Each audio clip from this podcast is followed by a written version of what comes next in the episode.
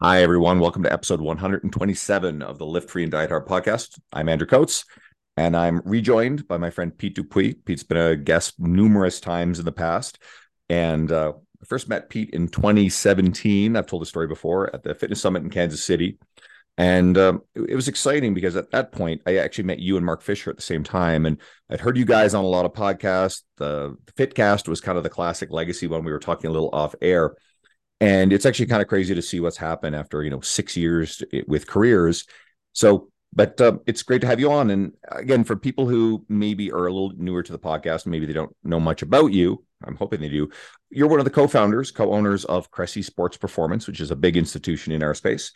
And you've also been doing a lot of work through media with business for unicorns which is uh, mark fisher and michael keller's uh, i guess gym mentorship program too. So thanks for coming on Hey, I'm psyched to be here. It's funny since we last chatted, I believe there was a pandemic and well over 100,000 followers for you. So we're living in different worlds these days. yeah, it's kind of probably funny for some of the people who met me way back when as this person who didn't know anybody at these events. And there's a lot of cool stuff that's happened in my career. Um, but again, I think that's well chronicled and I don't want to make it about me. I want to make it about you. So you mentioned the pandemic stuff. Um, and I do like to tap into the thoughts because not everybody listening is a physical gym owner, but many still go to gyms or work in them. So, has anything fundamentally changed in physical gym ownership uh, after the last few years? I mean, I think there were the naysayers of saying that gyms were doomed and everything was going to go online. And I do get the sense that people have rushed back and gyms are as busy as ever. Is there anything different about the ownership landscape, the working in that landscape? And has anything changed with more reliance on this can be related or unrelated social media and especially for you guys certainly since you founded csp i'll let you just play there. Yeah that's a big one. So let me first by start by saying that the things that have changed are subtle but important. It since since covid we've been forced to embrace tighter systems for sure for example, um, the requirements that came with being able to track heads that um, we'll say contact tracing through our space required cleaner and tighter scheduling protocols mm-hmm. that we weren't necessarily embracing up to that time. It being in a a performance training gym space that catered to mostly athletes running a semi-private model, it meant that we could be super flexible on athlete start times and sliding starts and kids not being disruptive in that sense. But then when the state of Massachusetts says, hey, we need to be able to ask you to pull up the exact number of heads that came through your space over, say, a 90 minute window, and I need to know theoretically how that could have uh, kind of overlapped from one group to the next and things like that. That forced us to use better systems, clean it up with online scheduling, and and those systems just carried back into this regular life that we seem to have resumed and have only improved my life. So that's that's one of the silver linings. And then beyond that, look, as as the world was supposedly falling on gym owners, the reality is people who own gyms like mine, I don't know how many of them will say this publicly, but COVID was a good thing for our business. Um, between the the governmental support we received and the fact that athletes were generally not interested in concerning themselves with avoiding the gym because of of potential illness. We were closed for 100 days, but when we opened, we reopened at we'll say 98% of the capacity prior to the pandemic. I'm talking in week 1. Like mm-hmm. people didn't come back to the gym, they sprinted back to the gym. And 2020 ended up being a net negative of like 1% year over year uh, from 2019, and that included a 100 day closure. And 2021 was the best year we ever had in the history of our business. And so, the the reasons for this, well, for starters, colleges and universities didn't really know what to make of the dangers associated with playing outdoor sports, and so a lot of them just straight up canceled sports. And in some cases, like the uh, you know all of them canceled the sports in the spring of 2020, but in 2021, the Ivy League never even went back and so a lot of kids that we would typically lose for eight months of the year were doing their schooling at home and their parents were basically kicking them out of the house to go to the gym because they just need their space. And so we were enjoying the benefits of that kind of lack of clarity for these these athletes. They canceled a minor league season entirely for our baseball players in 2020 and only brought back the big leaguers for an abbreviated season. So all of these factors resulted in increased foot traffic in my space, not reduced. And so the the pandemic is a very fascinating dynamic for gym owners like myself because it was more pros than cons. And I'm not trying to minimize the significance of of you know the illnesses and the deaths associated. But if you're asking me purely from a P&L standpoint, honestly, in some weird, messed up, crazy world, it helped more than it hurt. Well, I, I think there's a really underlying point here. And I'll parallel this with as much as the damn thing sucked, it was actually a godsend for my career as well. I set up a home gym and operated the entire time out of it. I'll say that comfortably now. Uh, you know, at the time you sort of had to keep it subdued, but a lot of my clients are really happy to have that outlet. And we now know on the other side, if someone's sitting there going, "Oh, you're doing something bad," well, actually, no, we actually kind of know that based on everything, the best thing you could have possibly done was to stay healthy and active throughout this whole thing to mitigate your risk, and you know, responsible and careful about whatnot and now I have this home gym that half my clientele love training in. So I split my time, which actually has improved my quality of life immeasurably. I also continue to lean harder and harder into social media presence and other outlets for my time, which meant more writing for more publications. And all that sort of stuff mushroomed up on the trajectory it was already on.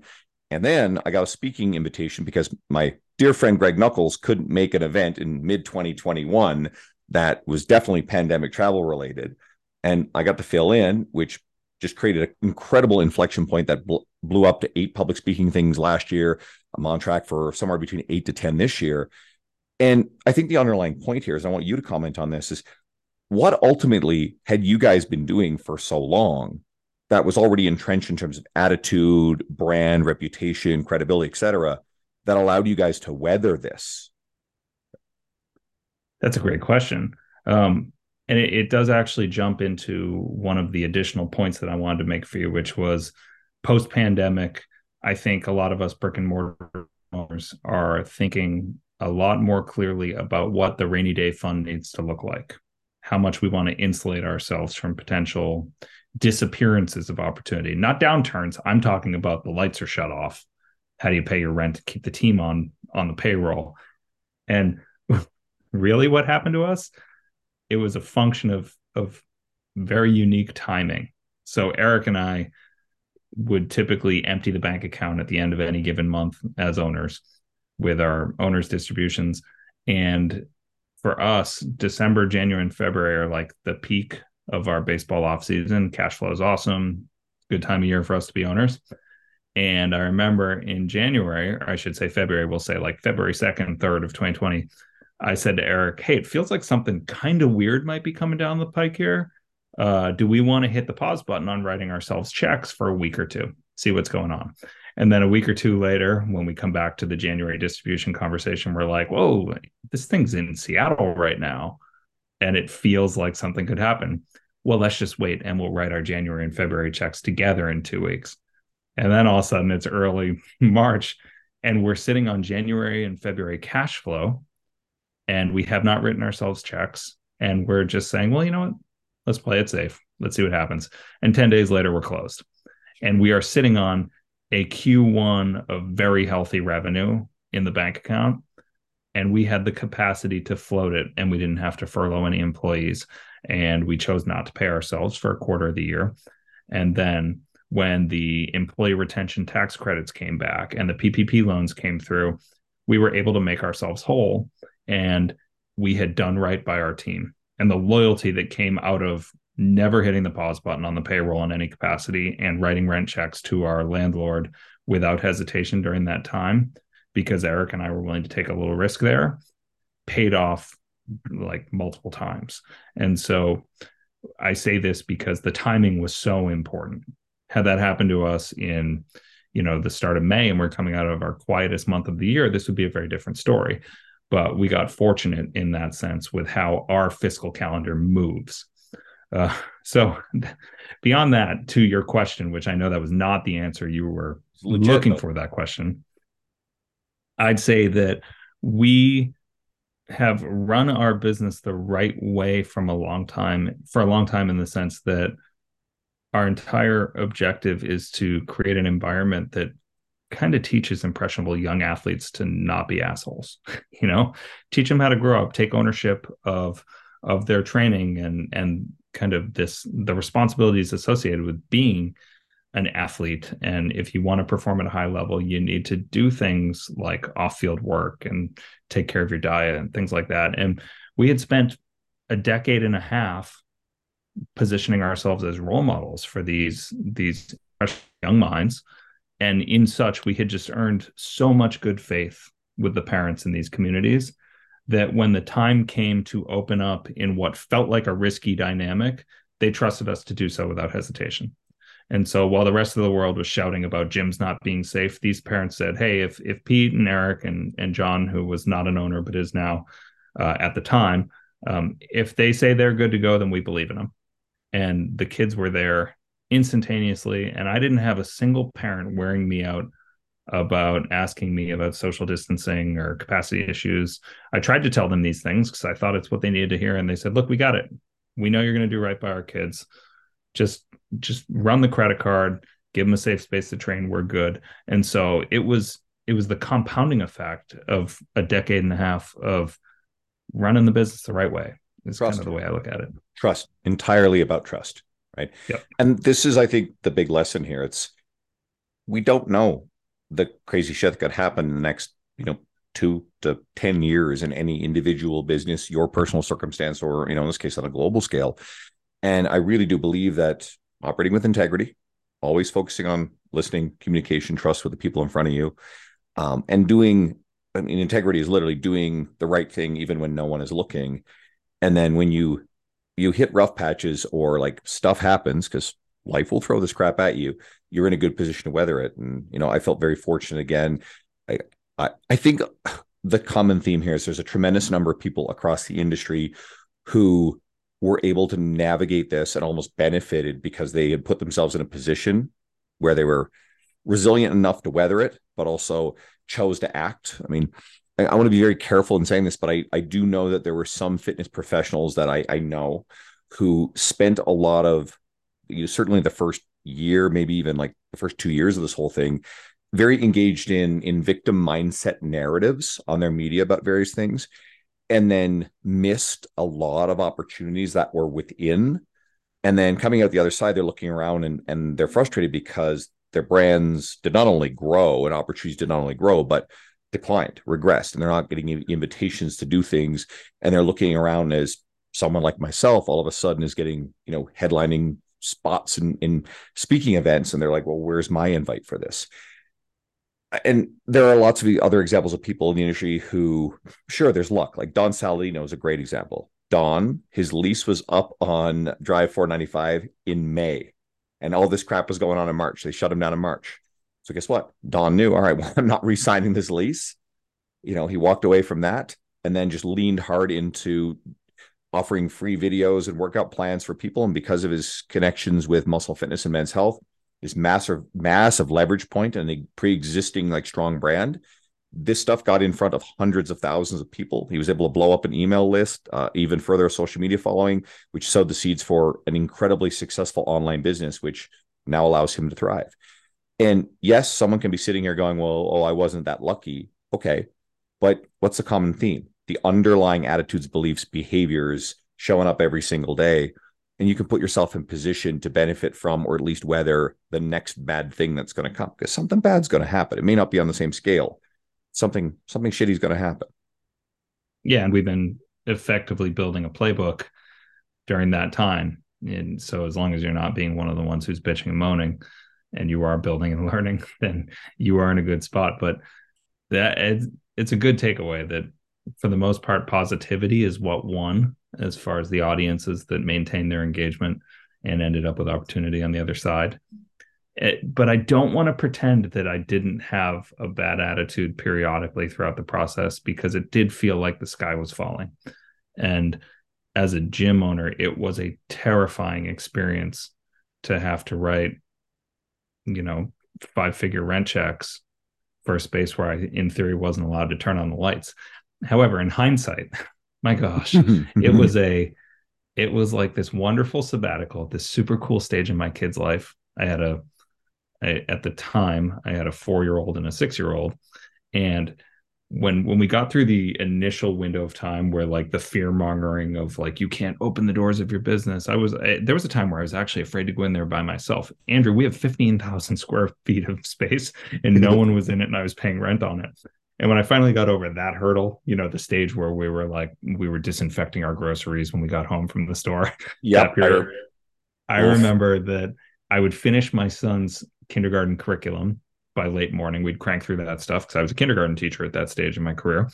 And uh, what we would do is we would load the bikes into the car that my boys did not know how to ride. And my kids learned how to ride their bike inside our gym. And every day for like two plus months, I went to this big world class empty gym and my kids rode their bikes around while I trained or tinkered or painted and did all these little things and I had these really cool experiences with them. And on the back end, it's this messed up mindset where it's like, I wish I could go back in time and do the spring of 2020. Who says that? But that is honestly how I feel in certain ways. I just had these amazing experiences with my boys. And knowing what I know now, it was it was one of the better times in my life in this crazy way. So who knows? I mean, hindsight is is a funny thing, but there was a lot to take away from that period and there's a beautiful takeaway. Honestly, in all the years I've been doing this podcast, this might be one of the the most fundamental things that anyone could ever do. It's like you you fundamentally have a choice to look at events like this through the brightest lens possible and be zeroed in on the best aspects or continue to be entirely bitter and angry and fixated on the negative things and and be attuned to every little slight. It's like I don't know if anybody listening is like a fan of thrash metal and you're familiar with Metallica and Megadeth, right? Anyway, so if you're familiar with the founder of Megadeth, Dave Mustaine, he was kicked out of Metallica before they released their first album. And by legend, Dave has been perpetually angry and resentful and, and holding on to this slight. Meanwhile, Metallica is one of the biggest bands of all time, but Megadeth have enjoyed a tremendous legacy. They're still one of the most popular, highest selling metal bands of all time, still in the shadow of Metallica. But Dave has always been, by reputation, very angry and bitter about it. It's entirely the way that you choose to look at these things. And you can miss out on so much good if you're wired that way. And I think it's fundamental for you know anything and i think it will cascade into if you have a positive attitude about this stuff then i think you're the person who sees the opportunities when they present in future instead of being angry about the stuff that goes wrong. And I don't think it's a coincidence that you guys weathered this really well. Again, I think it's a legacy of the the bank of grace that you built up with your clientele, with the community that's engaged with your media as a whole, uh, your legacy of sharing information. And I think that's a good inflection point to to ask you about. I mentioned that you've been now prominently a part of business for unicorns with Mark and, and Michael. And whereas before you primarily we've even talked in previous episodes about you stepping out and having a sort of a side business as a business mentor right a reputable one compared to like the 20 year old kids who are like hey i can help you with your coaching but so how is that allowed you to develop with your own career you know in terms of fulfillment and the and the balance with also owning and running um, csp sure. So business consulting with gym owners has definitely been a side hustle for me since 2016 2017ish we'll say when i started putting out content. And it was partially out of curiosity because i had finally operationalized my business in a way that there were sops in place that to a degree it could run itself and i i had the capacity to free up a percentage of my schedule to do something that was interesting to me now, it didn't mean I was not going to show up to the gym anymore and I was just going to mm-hmm. turn myself into some sort of influencer. But it wasn't out of the question for me to take a day of the work week and give it to content creation and coaching. And so that's what I did. And I did it solo for a while, a couple years, uh, about five years actually. And I went through degrees of um, interest in it, like my relationship with the coaching was good sometimes, it was bad others. Sometimes I resented the responsibility, others I was super fired up about it. But when I kind of took stock of what I liked and did not like about it, what I realized was what was holding me back was that I wasn't that interested in chasing payments and scheduling and the mechanics, like the administrative component of coaching. And that was hurting my ability to push forward with growing it. And during the spring of 2021, when Fisher and Keller came to me and said, Hey, uh, we're thinking of scaling this thing up. And we'd really like kind of a turnkey coach to come in. Would you be interested in coming in and coaching under this umbrella with us? And they gave me all the options. Would you like to acquire an equity piece of the operation? Would you like to purely just be paid for your time? You interested in a revenue share? You name it. Let's talk about it. Let's be creative. And they wanted to scale their coaching capacity. And I think they also wanted to get their fingers into the performance training space a little bit. And while their gym is wildly successful and and like a kind of a, a landmark within our industry as far as gen pop service providing goes uh, they didn't know much about taking care of the local high school athlete or the college athlete or the pro athlete and i was kind of the path of least resistance for getting them there i think and since that time, when I joined, we had 38 gym owners in there. We've scaled. We're just about to pass the 100 gym threshold, and a pretty significant chunk of them are performance training gym owners. And it's been really funny to watch the dynamics of these retreats that we do change, where it used to be people who were drawn to Michael and Mark's message. Now they're meatheads like you and me in the room. And it's it's funny. Mm-hmm. Um, obviously, you and I are slightly different meatheads because I don't I don't look like I could move the weight you could, but I've been training in that environment for my professional life for the last 10 or 16 years at this point. Mm-hmm. And so the gym just gets filled, or I should say, the retreats get filled with guys who look like they read T Nation back in the day or still do. And it's been cool because that infusion I feel accountable to to a degree. And uh, here I am still doing it. And the beauty of joining them was that I don't do any of the billing or any of the scheduling. They just said, hey, what portion of your week are you willing to make available to our community? You tell us that, we'll populate it. And nice. and now I just check my schedule on Monday nights to see what Tuesday's coaching hours look like. I show up, I interact with members from the community. I it's basically accountability coaching and help them get creative with how they're going to scale their operation. And then beyond that, Mark and Michael just want me to help them in putting out content and helping scale the message. And we record a weekly podcast. And basically, I selfishly get to do the only things I like about the coaching piece from the past. And then I get to utilize their resources to offset the stuff that was kind of burdensome to me in the past.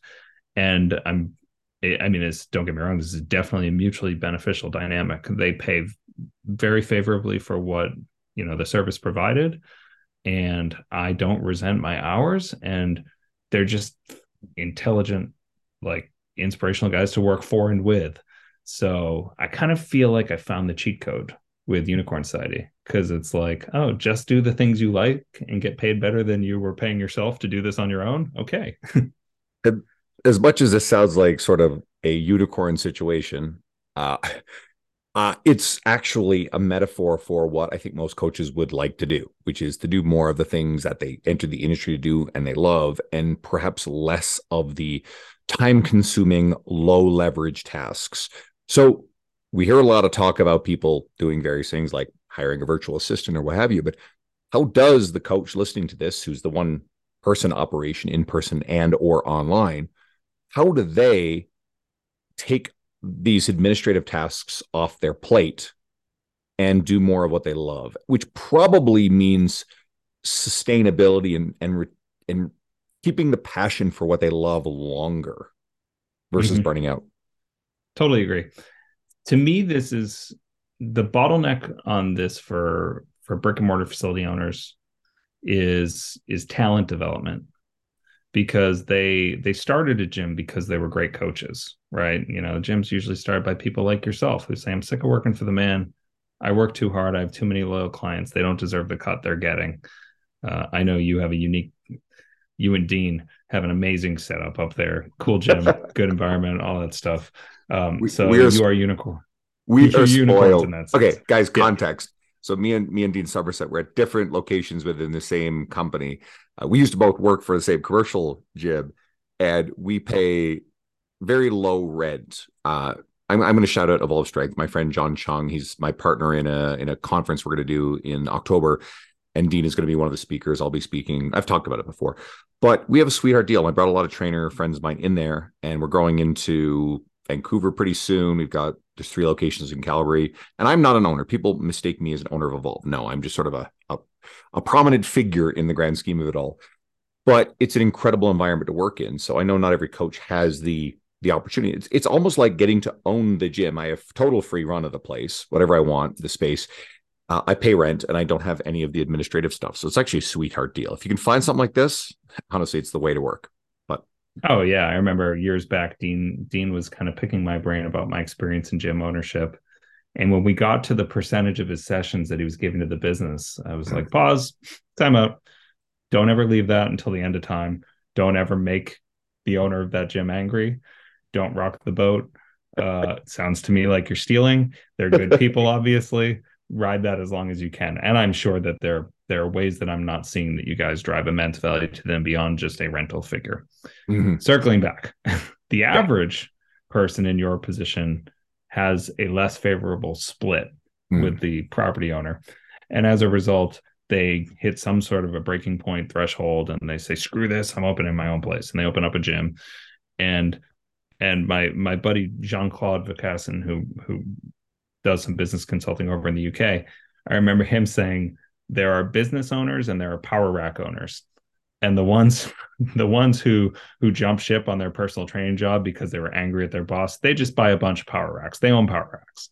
And now they've got a lease and they have no idea what they're doing. And then there are people who think strategically about this thing and what growth looks like and what the responsibilities of the administrative components of running the gym are. Those are business owners. And in unicorn society we we work with business owners. Uh, so there is a certain kind of threshold you have to get over to work with us. Like you can't you can't be a one man operation with less than say $200,000 a year of revenue. You need to have you need to have a, a real lease. You need to have at least one employee. You need to have a certain threshold of a kind of cash generation in the operation to be a fit for it. It's not because we're some sort of elitist coaches. It's because we don't know shit about that that business that i just described. So what i would say to answer your question about how someone gets to do more of what they like as a one man show i would be thinking about developing the talent that i need to be my right hand man in the space because in order to to handle the kind of working on the business and not in the business piece of it you need a second set of hands who's going to pick up some of the coaching responsibilities because there are only so many hours in the day.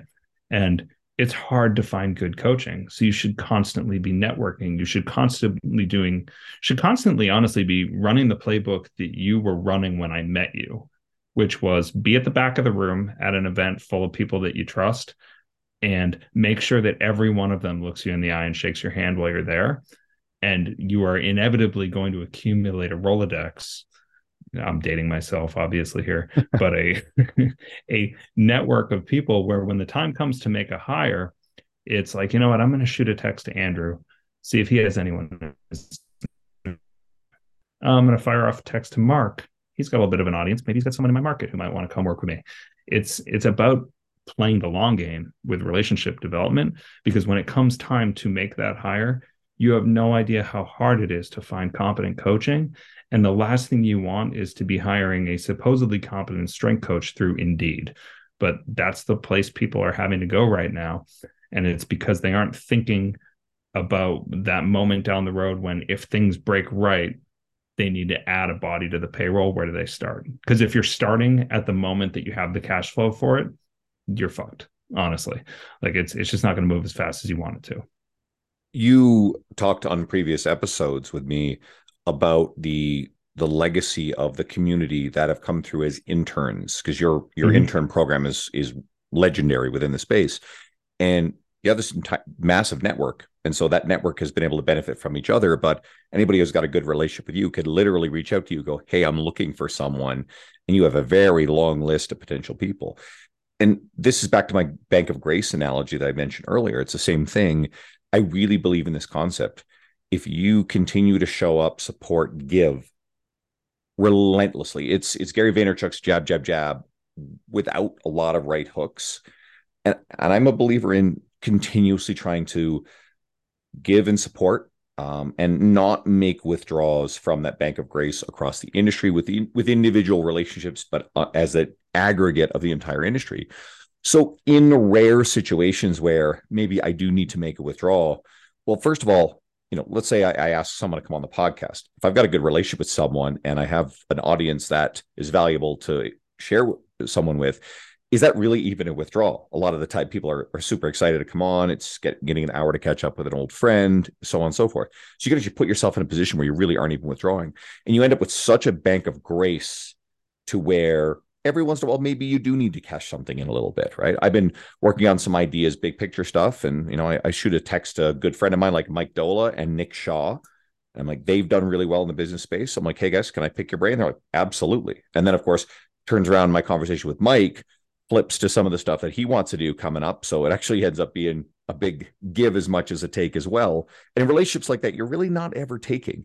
And I think where people get into trouble is we all encounter people in industry who are takers and they're wired to they they ask of people's time and, they, and they may even try to present something that they're asking for that's only valuable to them as something that's supposedly valuable to you right? It's anybody who's marketing your DM saying, "Hey, you know, I, I put together this 15 minute, or can you can you get on for a 15 minute call and I'll show you how I can add value to." It. It's like, like no, that 15 minutes is valuable to me, and you clearly haven't done any research, so I'm not interested in your sales pitch, and I usually block those people. So it, it's pretty easy to delineate between people who will give and who are just habitual takers. And pretty quickly, we notice in our industry that the people who take suddenly people just stop supporting them pretty fast. Well, the takers are the people we were talking about earlier who were bitching during COVID. mm. Those, because because no one had anything to give at that point.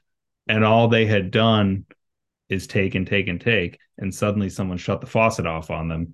And next thing you know, they were the victims.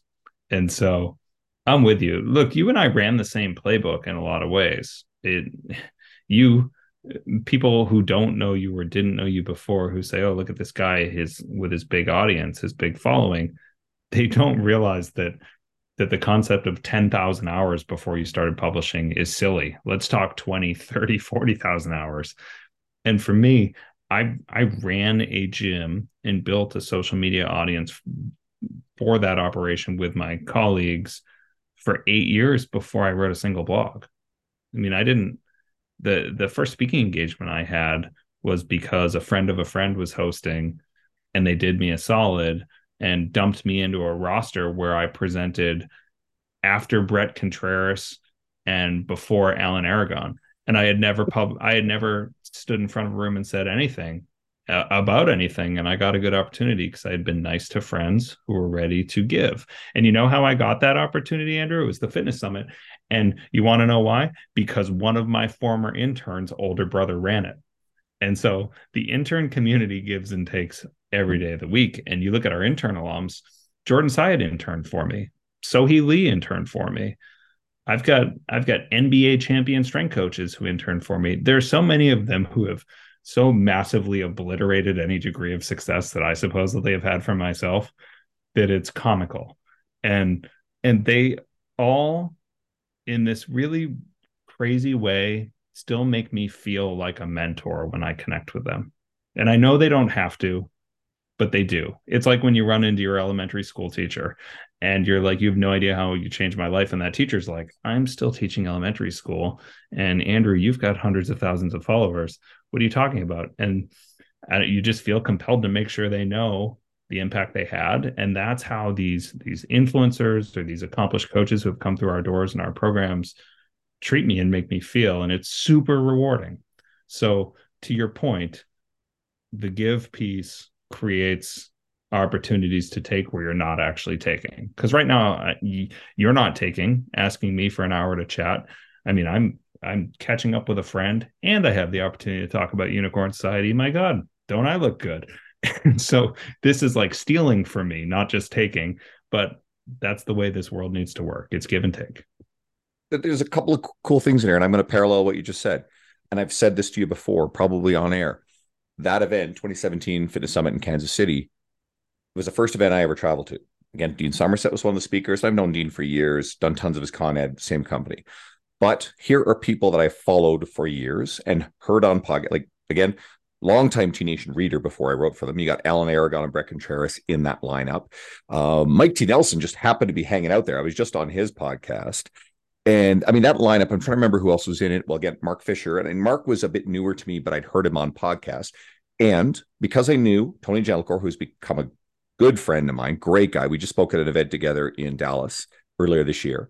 Um, and of course, I've been reading Eric Cressey stuff for a long time, again, T Nation.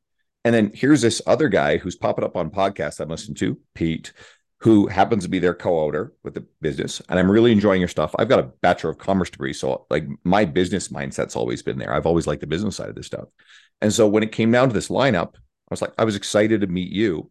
And I remember that you, my impression was that you were the only non-trainer in a room full of trainers. You were the, the, the business guy and you were sitting quietly at the back of the room at a bunch of different junctures and you weren't necessarily surrounded by a whole bunch of people. And so i made the point of sitting down and hanging out and, and letting you know that hey i was excited to come and see you speak and, and i was excited to meet you. And then turn around we're both at another event at luka's um, you know a few months later in seattle and you and mark again are there. So we again reconnect and, and hang out a little bit and we bring you on the podcast later on when when my buddy Guido was still my co-host at the time. And well, look where it's all gone. And now, as you continue to point out, sure, I've got a large social media following. I've gotten a lot of public speaking stuff. I've gotten to write for a lot of publications. And yet I was I wanted to bring you back to share and support what you're doing because I, I've been interested in it. So it, I, I think it all ties in. Totally agree. And honestly, the the scale piece is something I think people need to understand isn't the end all be all. Like I, I'm definitely a a believer in the kind of 1000 true fans type approach because if you have that, you've got the world at your fingertips. So I want to warn your audience about getting too enamored with chasing the growth you've seen because mm-hmm. plenty of people can create that growth but not understand how to monetize it and and not understand how to continue to deliver value. So uh, i just advise that people be careful about trying to replicate what you've pulled off because once you get there what are you going to do with it? You are continuing to put out good content and and focus on the jab piece of vaynerchuk's approach. But a lot of people think that that the huge audience equates to a lifetime of success. Nope. and nothing really changes. Nope. Uh, people react to you differently. And that's sort of a weird and almost uncomfortable thing. It can actually be sort of isolating from like interaction with certain people because I have definitely had this weird experience where like people have interacted with me and very early on they figured out this and they're anchored to the fact that I have the appearance, and I hate the lens of status, but people think in terms of status that I appear to have the status I do now, and then they attribute that's always been there. Whereas my old friends who know me forever, like saw this all grow, they they know what I really like. But I've definitely had people interact in in a sort of weird way that like it, it, it's almost uncomfortable and i always try to remind people hey no normal person here like forget all this there's there's nothing to this fucking social media following it just happens to be something that i'm able to leverage for a lot of good i think there's value in it but i think you're right the person who chases it thinking it's going to solve all your problems or lead to success on its own there's a lot of things that went into fueling this like a lot and i and I will point this out. Major inflection was traveling to a lot of different events, a lot of good timing, meeting a lot of really great people, having the support of very powerful, successful people in the industry, like Jordan Syatt, Mike Israetel early. Those two shared my stuff early and drove a lot of followers to me. And there's a lot more people along the way have done that. Uh, being lucky enough to have the podcast, which led to the opportunity to write for T Nation, which of course, major inflection point. And that was predicated on the fact that I was already writing for my website and I had aggressively studied books on writing. Literally behind me in video, there's a whole big pile of books on writing. So there's a lot that went there. That focus on writing led to being able to turn around and write short form to scale social media at a critical point where that particular tactic worked very well on social media before everybody was doing it. Then you turn around, more opportunities to write for more things. And those relationships that were fostered by travel and the podcast turn into public speaking opportunities. And once that became a thing and everybody else recognized it, further relationships created more opportunities. There are so many elements that went into this. And behind the scenes, there's a shit ton of time spent interacting with, responding to questions, message, responding to DMs, that sort of stuff. It gets time consuming. It's very, very fulfilling. But most people think that, oh, I just want to start creating content for social media and I'm going to blow up and go viral. Viral is not a strategy. It's not. Well, and I have to pause you because uh, your humility also makes you an idiot, Andrew, because the one thing that you have not said is that the content's got to be good. Yes. And that's the piece that is the most important. And I know that you're never going to say, hey, I put out good content because it's just not kind of in line with how you communicate with people. But the reason this stuff worked first and foremost independent of the studying you did on on how to play the social media game and the network you built is because the stuff you say is actually grounded in experience and brings value.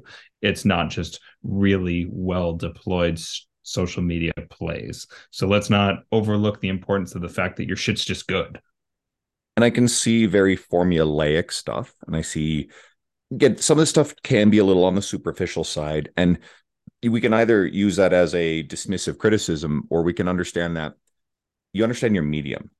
Your social media is not meant to be everything. It's meant to be the broadest touch point that can help people decide on who that whose work resonates most with them which then is it's supposed to attract people into your other stuff your other long form content. So if you don't have anything else a you're you're completely missing an opportunity and you're going to disappoint people. And that's where your writing or your podcast or your youtube or any other stuff that you've built your legacy right? Being a gym owner is is an incredible thing point of authority on its own which lends a lot of credibility to someone else who's a gym owner wanting to dive into your materials right? Like I demonstrate a demonstrated legacy of success. I look at nick shaw of renaissance periodization or mike doehla of Stronger U. These guys built massive successful businesses. It gives them tons of credibility there. And you just can't rush this process. And I think people, it's it's the same metaphor as the person who steps in the gym and gets discouraged because they haven't lost all the weight in three weeks or they haven't put on the muscle. They posted for you know every second day for three weeks. Hey, this isn't working. I haven't gained any followers. I quit. And I know some really smart, capable people who get discouraged with it very easily, and they resent the process and they miss out on an opportunity if they just commit to the long game. Yeah, and before we hit the record button here, you said, Hey, if we get to it, let's talk about how you would do it if you're to do this again. And and I'll tell you this, I couldn't have or we couldn't have seen the success we saw in our gym if we had to start again today running the exact same playbook mm. because we were just we were ahead of social media trends we had first mover advantage because we were in the right place at the right time in certain circumstances. So sure, we have almost 100,000 Instagram followers for our gym. But that was just because we were lucky enough to be on Instagram basically when it started. And and because we had tens of thousands of Twitter followers just because we showed up earlier than other people. And so uh, it's it's so uh, naive of a successful a person who's successful in the way that I am or in, in the way that my business is to say, oh, I've figured this shit out. You give me it, you give me the cash flow to, I'd say the funding to start another one. I could recreate this. I couldn't. The the number of really talented, impressive gym owners out there is 30x what it was in 2007 when I started doing this. It is a terrifyingly competitive market. The we have we have gym owners in our coaching community at Unicorn Society that put my operation to shame. And the craziest thing about the most successful ones in the space that we interact with is they have no idea how good they are. That's what makes them terrifying. Where they come in and they all assume that Mark and Michael and I are are running $20 million a year gyms. And they just assume that we can help them take their $2 million a year gym and turn it into three, maybe. And in reality, we're like, holy shit, you're doing 2 million in revenue with five employees? Teach me. right. Please. But they're just, there are a lot of those like sneaky monster operators out there these days who are are so damn good that no, I couldn't I couldn't go from zero to a hundred right now running the same system I ran. And and I think that my self-awareness of that is what makes me kind of effective in in building the audience that I have, this very, very, very niche, like nuanced audience. Mm-hmm. But it's because I'm willing to say luck played a big factor here, timing played a big factor. And I'm not about to pretend that Eric and I have this like brilliant skill set or mindset that doesn't exist elsewhere, and we just can't help but win.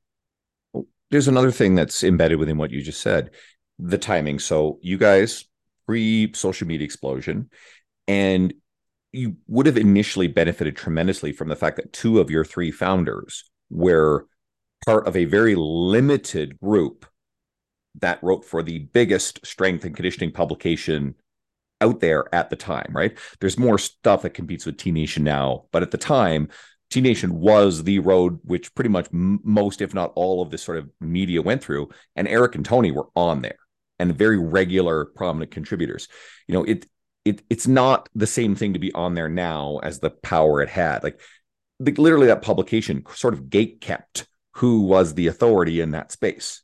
Now okay. there's a lot more avenues to establish reputation. You can do it directly through social media, and and there are lots of prominent, brilliant educators who never went through it. Muscle Doc, Jordan Shallow, even Mike Israetel, you know, never was a contributor for there. There's there's lots of other people, but by and large, a lot of the the very reputable generation that came through, whether it's Dave Tate or Mike Robertson, Bret Contreras, they all otherwise came through that publication, and there's just such a perfect sweet spot of timing. Now, that being said most things are somehow a sweet spot of timing.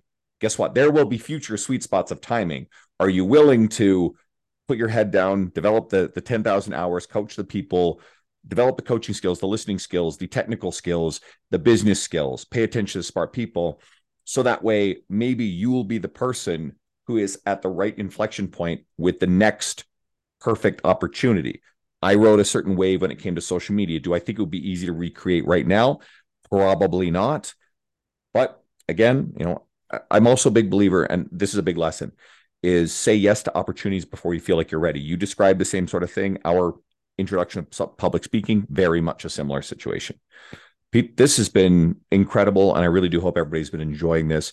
If you're, if you guys haven't yet been following Pete and his media, you know, go check him out. Uh, Pete, where's the best place to find you? Probably on Instagram or well, my Instagram, I'm one of those guys who my Instagram is really just screenshots of my Twitter, but somehow my Instagram audience is four times my Twitter audience. Uh, but my username on both is is Pete underscore Dupuis. And the French Canadian last name doesn't always connect with people. So that's D U P U I S. There we go. Uh, guys, thank you for tuning in once again. I appreciate it. Uh, if you happen to be someone who's relatively new, who's finding this through Pete's Media, Pete's been a previous guest. Tony's been on a bunch of times. I've never met Eric or interacted with him in any any sort of way. So Eric's never been. That blows my mind. I I but, can make that happen, Andrew. I have that connection. Well, he does travel be, to speak a fair amount. that would be a tremendous honor.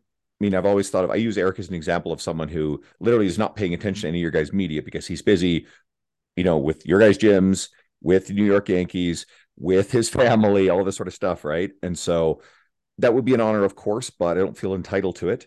Uh, but in the meantime, there are a lot of great episodes with you, with Tony, and a lot of our other friends. Mark Fisher has been a past guest going way back, and uh, you'll find a lot of people that you like and respect, and uh, maybe you'll stick around. And if you're someone who has been a long time listener, hopefully you're already following Pete, or go please follow him. And guys, thank you again for tuning in. I really appreciate you all.